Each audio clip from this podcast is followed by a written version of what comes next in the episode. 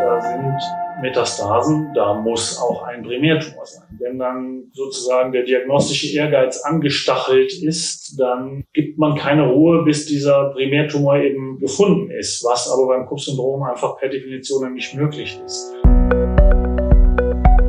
O-Ton Onkologie, der Podcast für MedizinerInnen.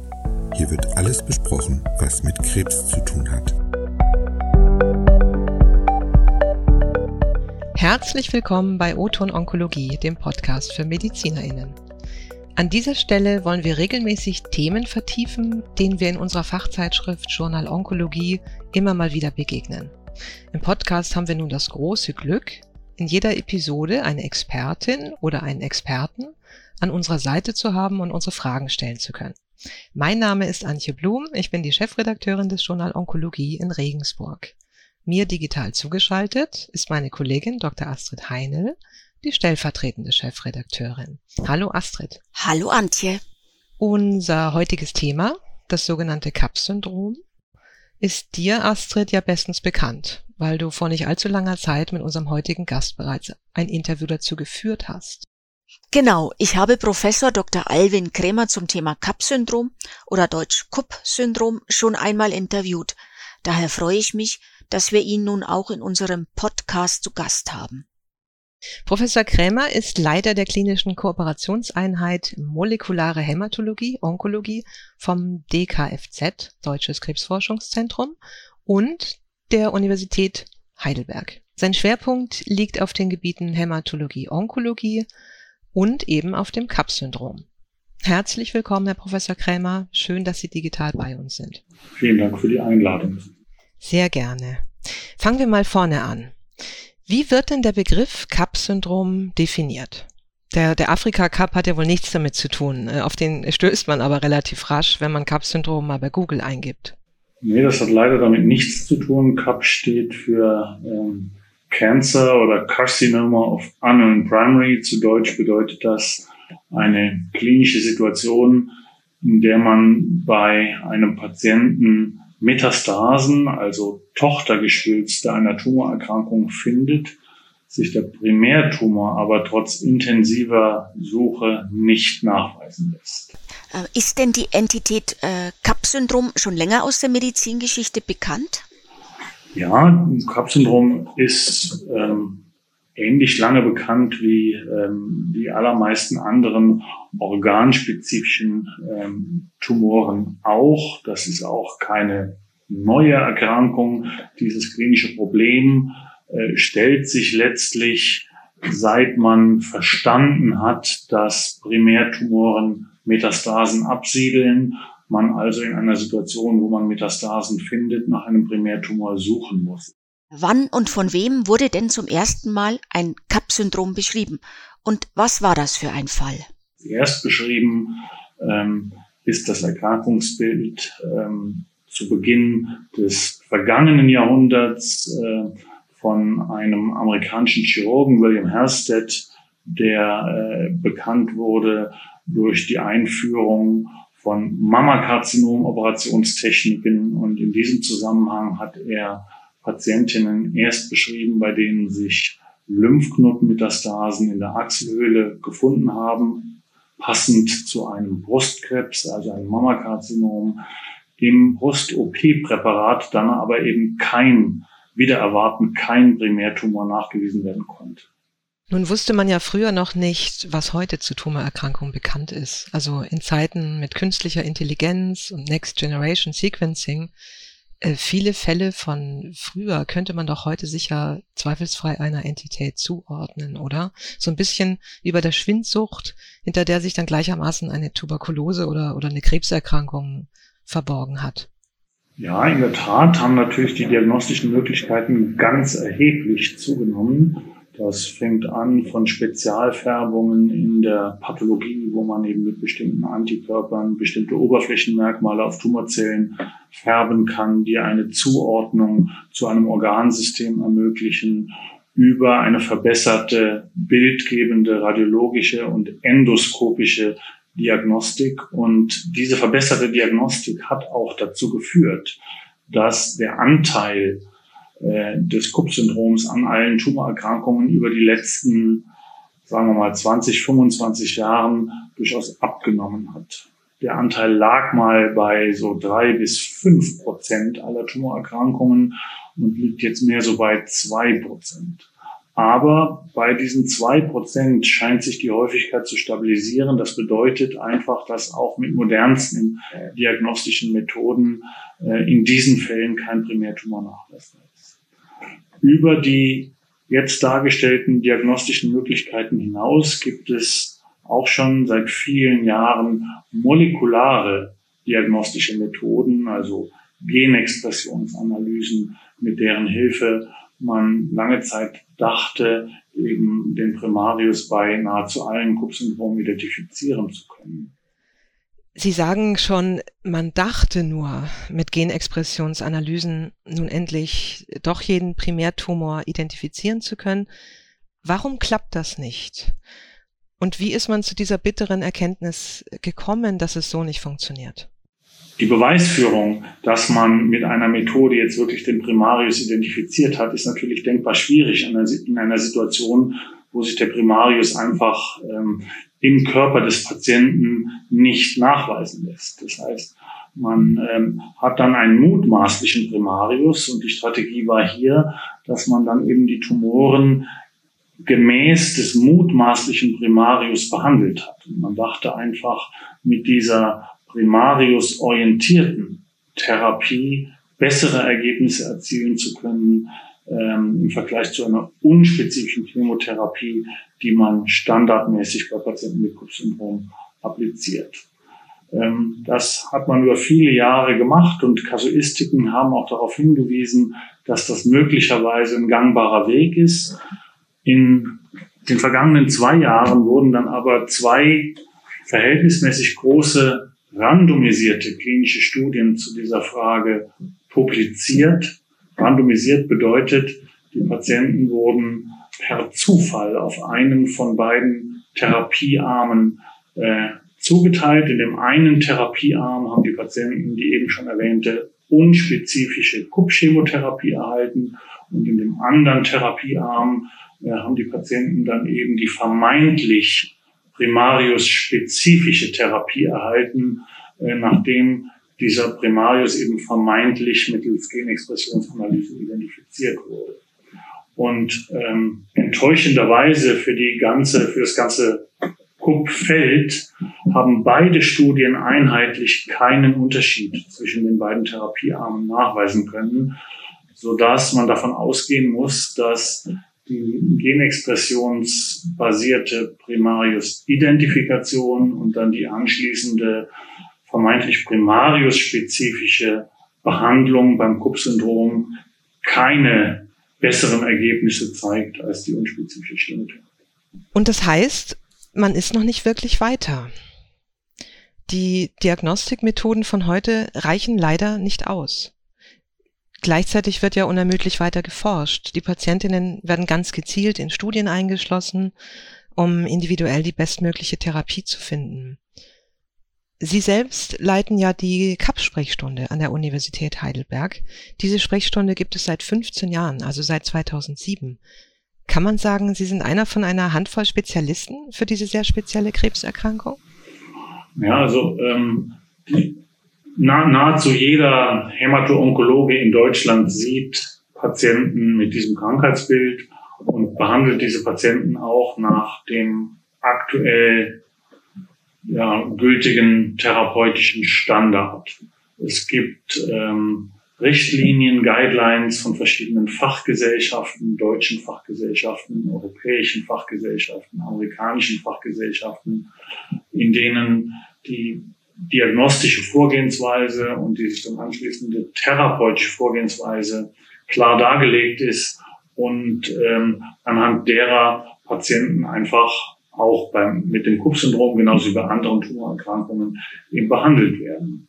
Wissenschaftlich im engeren Sinne beschäftigen sich mit diesem Erkrankungsbild in der Tat nur verhältnismäßig wenige Leute. In Deutschland gibt es ähm, eine Arbeitsgruppe der Deutschen Krebsgesellschaft, der Arbeitsgemeinschaft internistische Onkologie, die sich ähm, dezidiert mit dem Krupp-Syndrom beschäftigt. Und ähm, bei unserer letzten nationalen Studie war es so, dass zehn deutsche Zentren, immerhin zehn Zentren, ähm, an dieser Krupp-Studie teilgenommen haben. Also ähm, es gibt durchaus Leute, die sich äh, über die reine klinische Versorgung von Patienten mit Krupp-Syndrom auch an der sowohl klinischen als auch translationalen Forschung äh, bei diesem Krankheitsbild abarbeiten.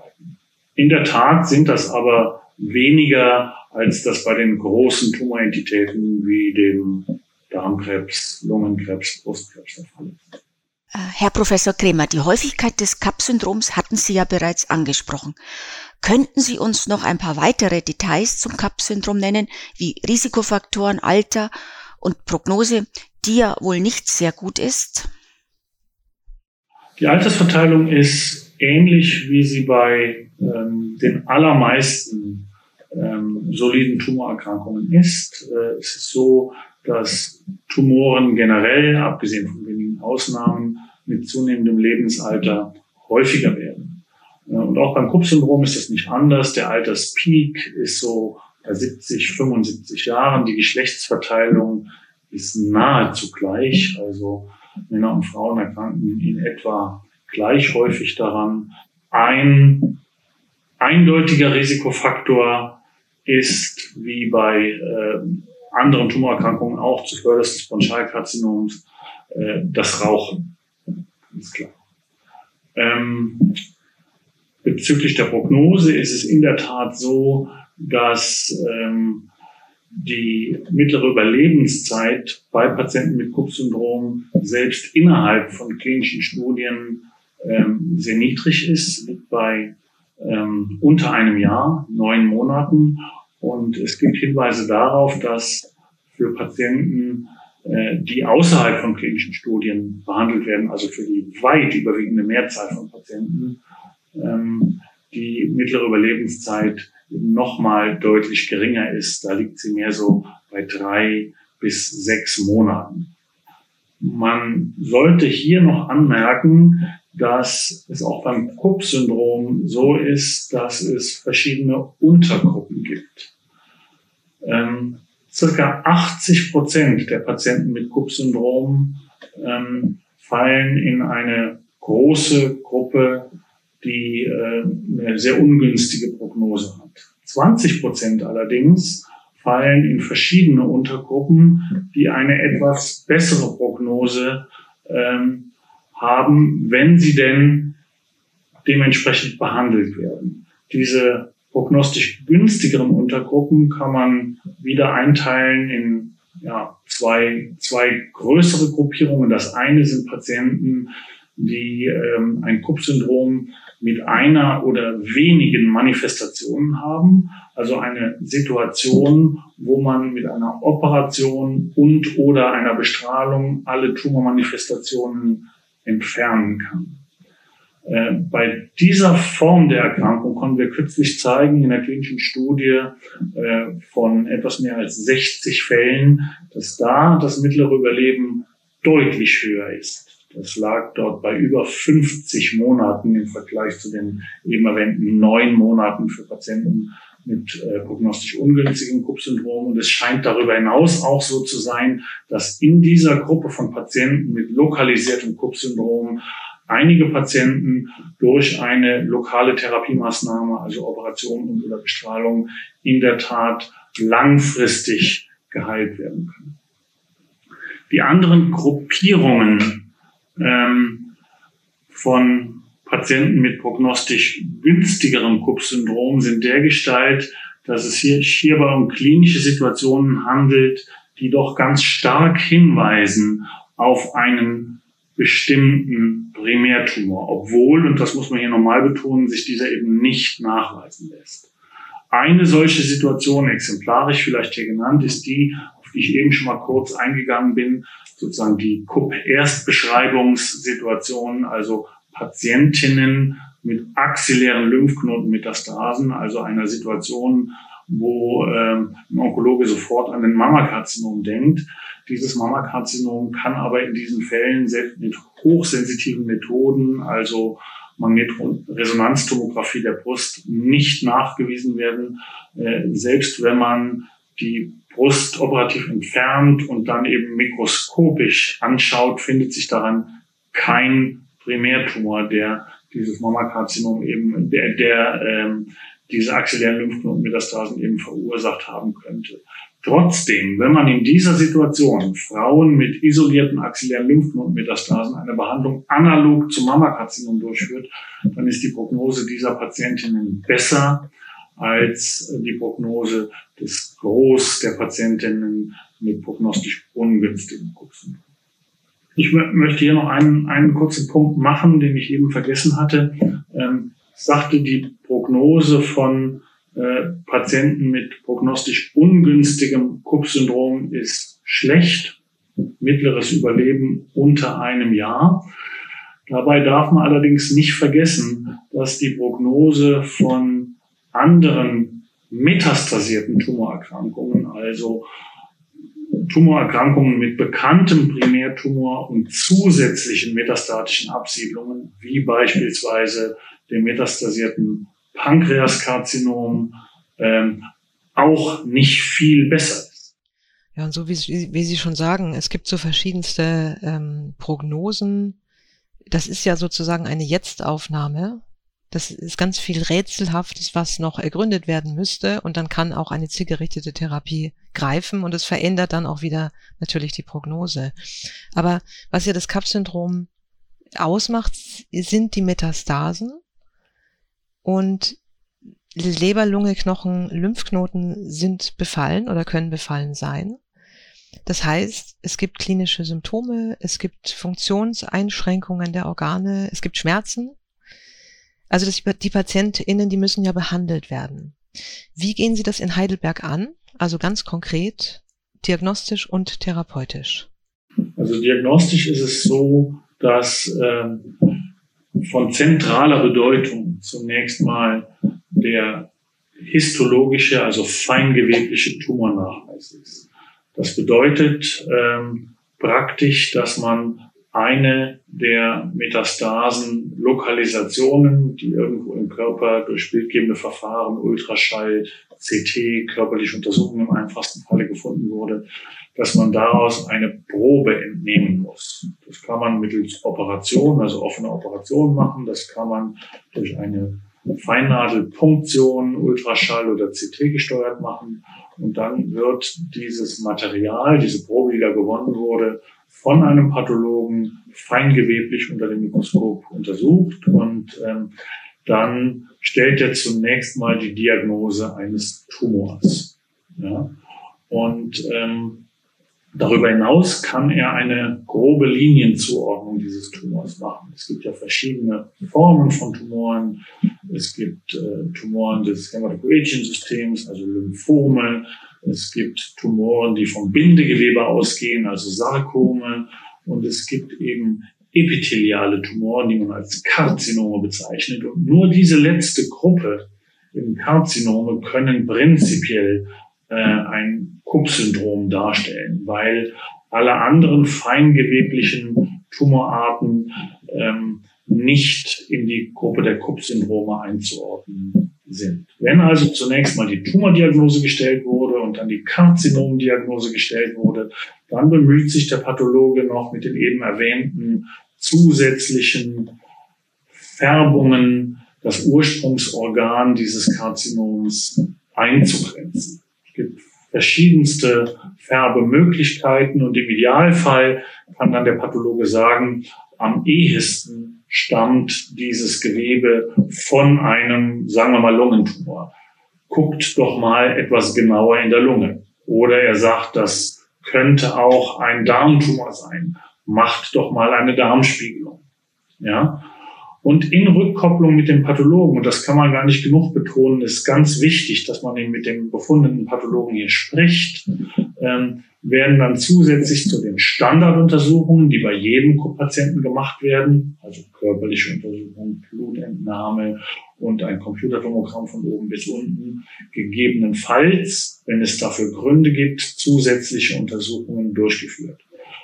Diese zusätzlichen Untersuchungen sind motiviert entweder durch den klinischen Befund, der Patient sagt, ich habe Bauchschmerzen oder äh, ich habe Verstopfung oder ich habe Blut im Stuhl, oder der Pathologe sagt, dieser Tumor sieht so aus, als stamme er aus dem Darm, äh, dann werden diese zusätzlichen Untersuchungen optional durchgeführt, in diesem Fall dann eben eine Darmspiegelung oder eine Magenspiegelung, um nachzuweisen oder zu widerlegen, dass dort ein Primärtumor ist. Nach Erfolg der Biopsie wird dann nochmal eine etwas ausführlichere Symptom- und Biopsieergebnisorientierte Primärtumorsuche durchgeführt und nur wenn sich auch nach Abschluss dieser zusätzlichen Untersuchungen kein Primarius finden lässt, kann die Diagnose Cook-Syndrom gestellt werden. Es handelt sich, und das muss man hier nochmal deutlich sagen, um eine Ausschlussdiagnose. Es ist nicht so wie bei anderen Tumoren, dass man positiv sagen kann, hier liegt ein, ich weiß nicht,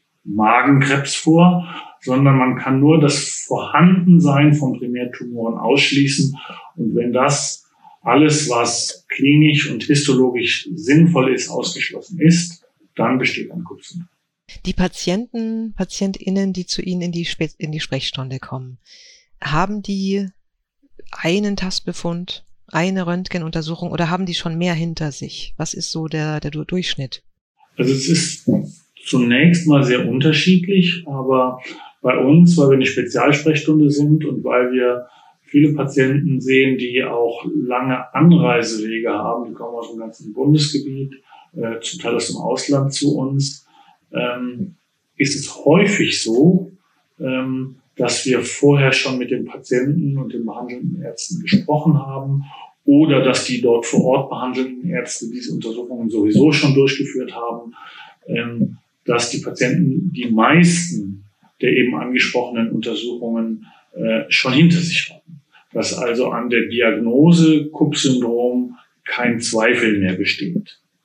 Ähm, in selteneren Fällen kommen eben auch mal Patienten, ähm, wo äh, per Zufallsbefund eine Raumforderung in einem Organ aufgefallen ist oder wo der Patient irgendetwas getastet hat und der kommt dann zu uns ohne dass bereits eine Biopsieentnahme stattgefunden hat.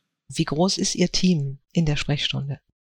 Unsere Sprechstunde besteht aus vier Ärzten und wir haben dann noch ein angeschlossenes Labor. Ähm, die ganze Mannschaft sind circa 15 äh, Leute, die sich eingehender mit dieser Thematik beschäftigen. Sie haben dann zwar die Diagnose CAP-Syndrom, aber letztendlich wird trotz oft sehr umfangreicher Untersuchungen kein Primarius nachgewiesen. Das ist vermutlich für Sie als Arzt und auch für die Betroffenen nicht ganz einfach.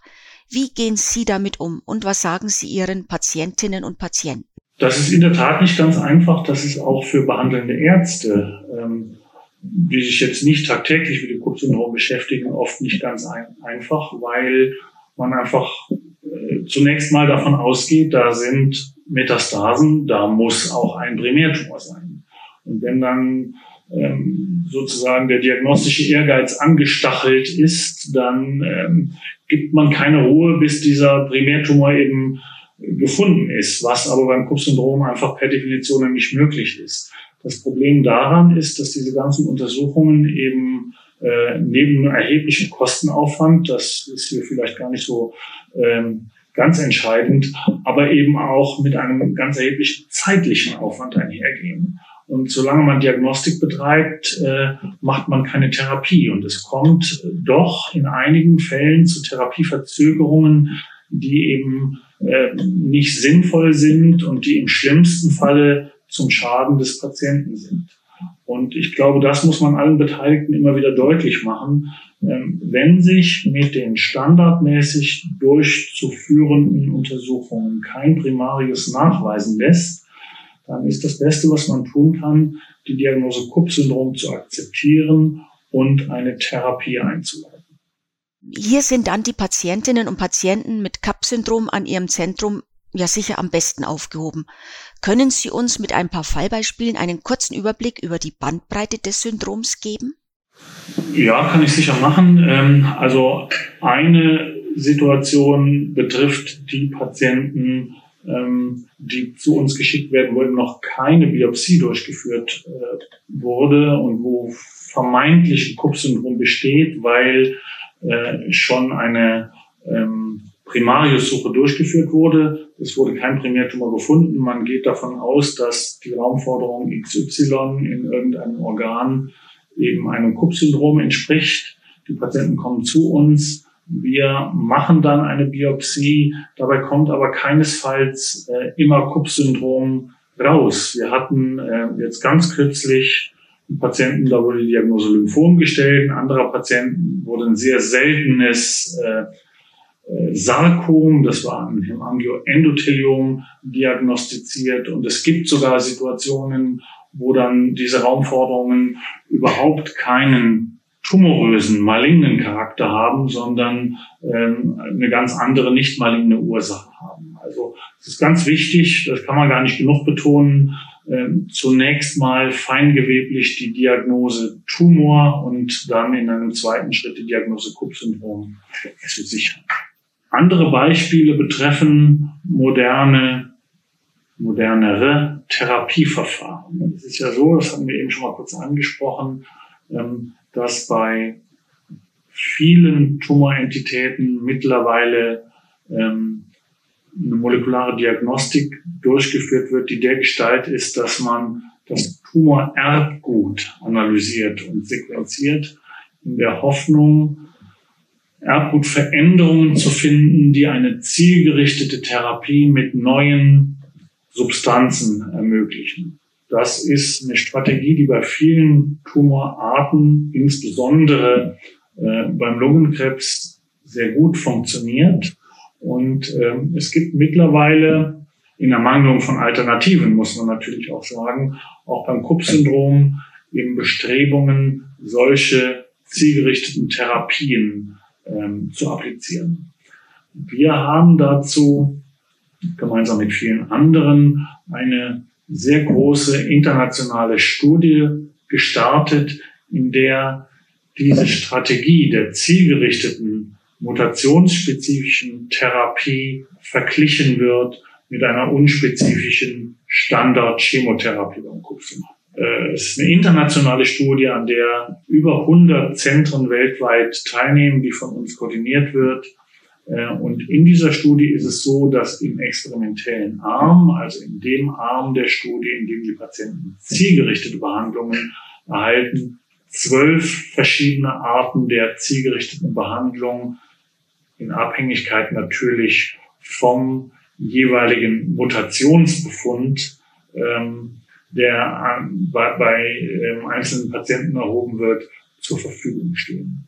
Und diese zwölf verschiedenen Arten der zielgerichteten Therapie werden eben, wie gesagt, mit der Standard unspezifischen Chemotherapie, die landläufig beim Kupfsyndrom seit vielen Jahren und Jahrzehnten appliziert wird, verglichen, in der Hoffnung, dass man hier einen Therapieansatz hat, der ähnlich wie bei anderen Tumorerkrankungen auch beim Kupfsyndrom zu einer Verbesserung der Situation führt.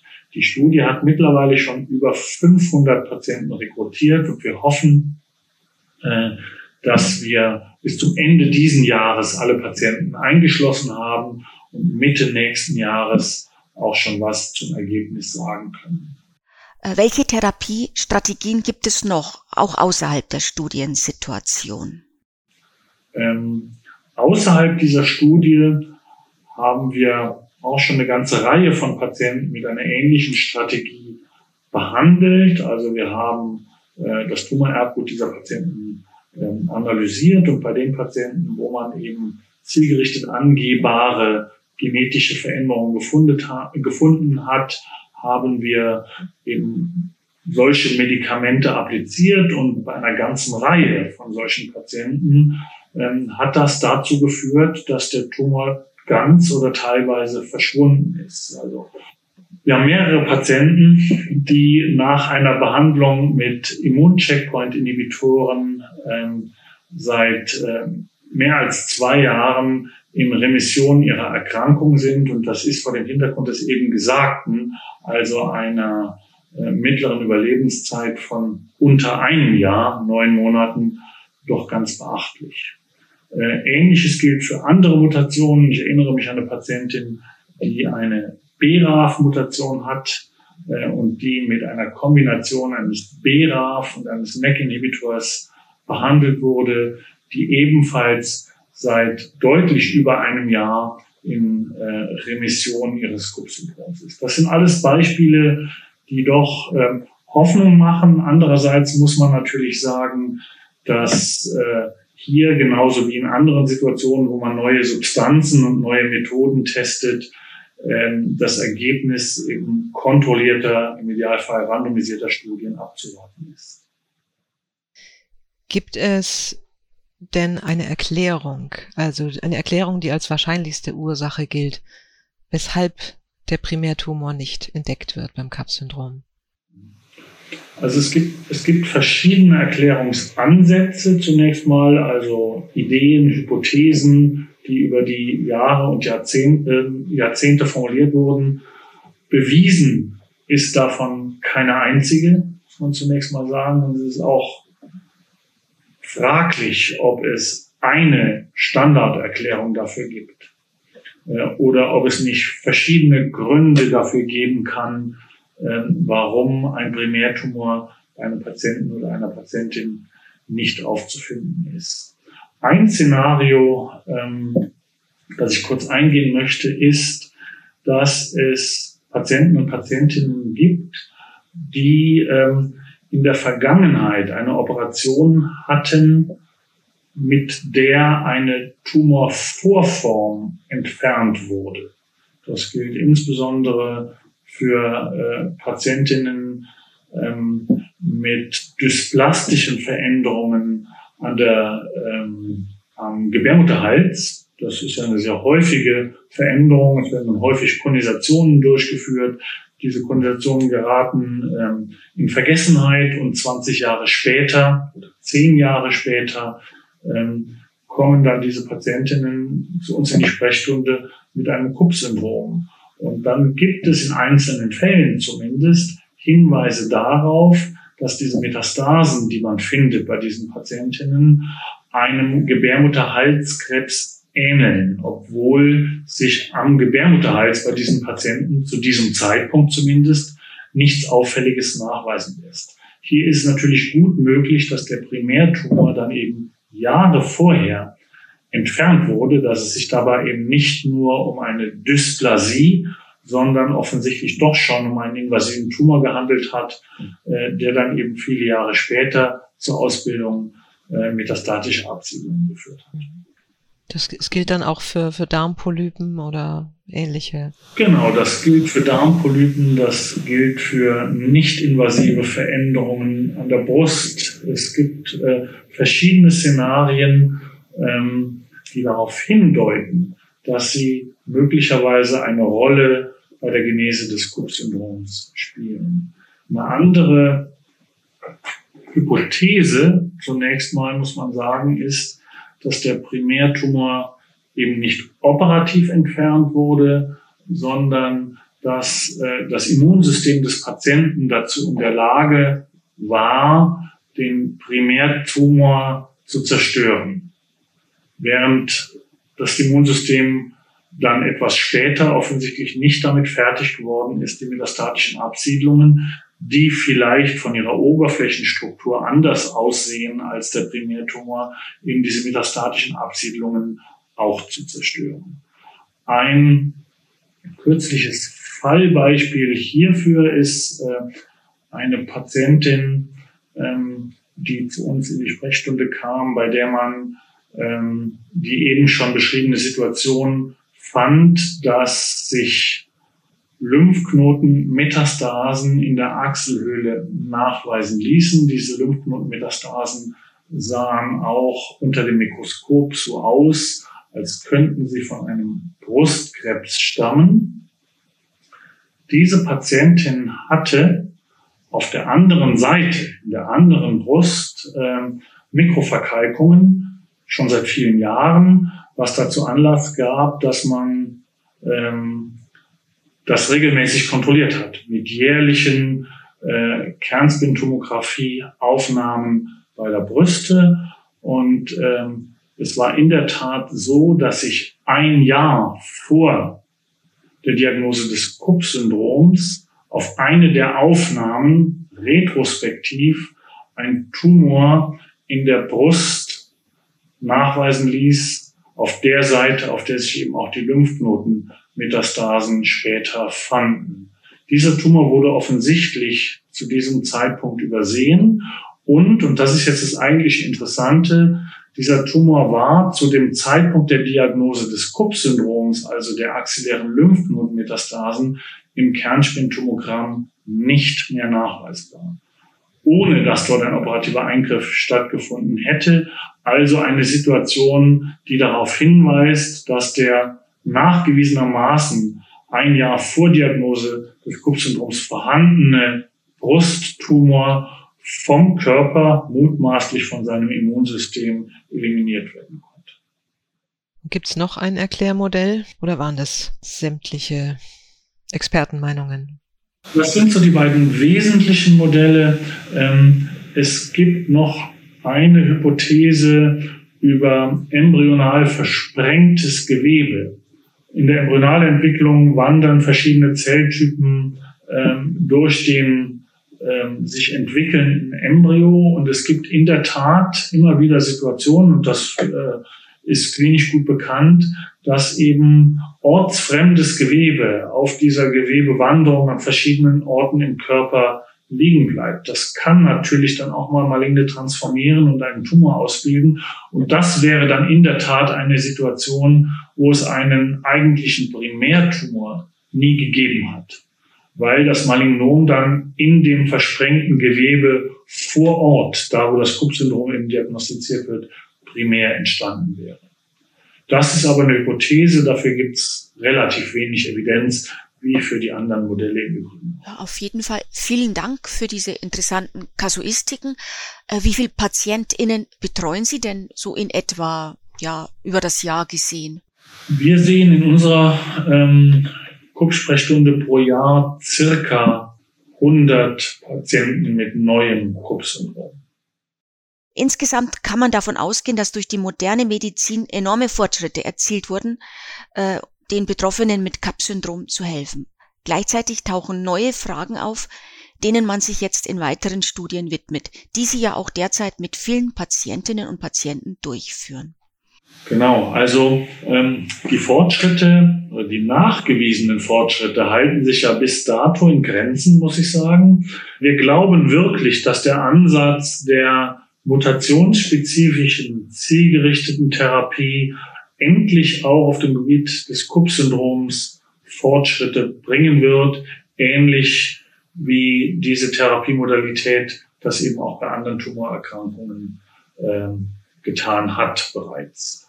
Aber wie bereits gesagt, trotz aller Hoffnung und trotz aller ja, sehr hoffnungsvollen kasuistischen Verläufe, die ich eben beschrieben habe, wird einfach das Ergebnis dieser Studien, die ja weit fortgeschritten sind, eine davon hatte ich genannt, es gibt noch zwei, drei weitere Studien, die sich mit ähnlichen Thematiken beschäftigen, ähm, wird das Ergebnis dieser Studien abzuwarten sein.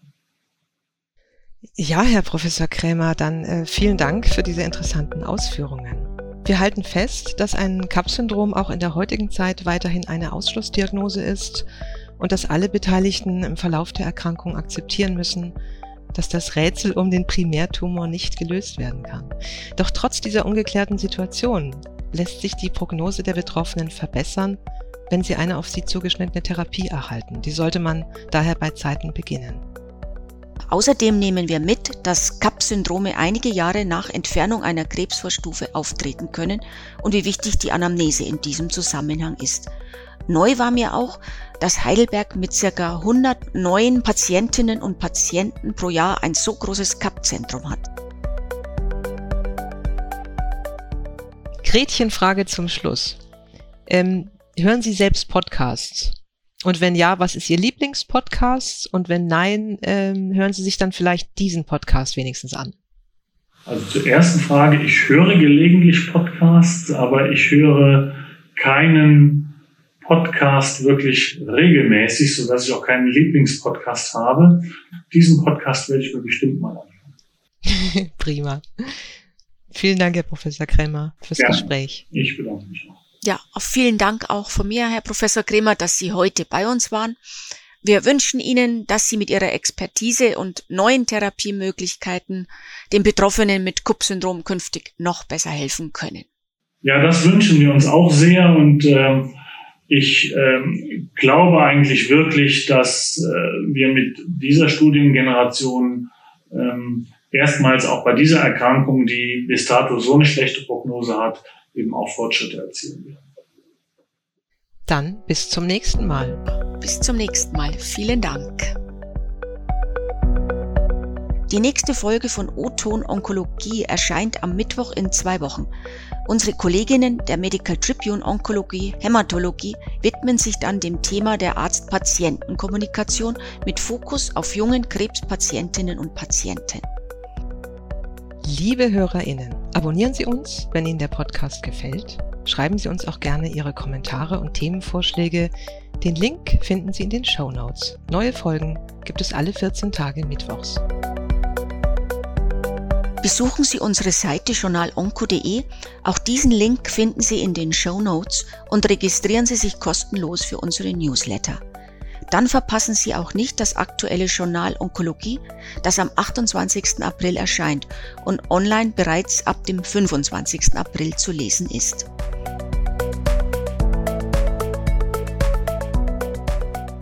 Die Schwerpunktthemen im Journal Onkologie dieses Mal Lungenkarzinom, Molekularpathologie sowie ein Update zum multiplen Myelom mit aktuellen Studienergebnissen vom ASH 2021. Übrigens, für diese Podcast-Folge gibt es zwei CME-Punkte. Den CME-Test dazu finden Sie unter journalonco.de. Punkten Sie mit!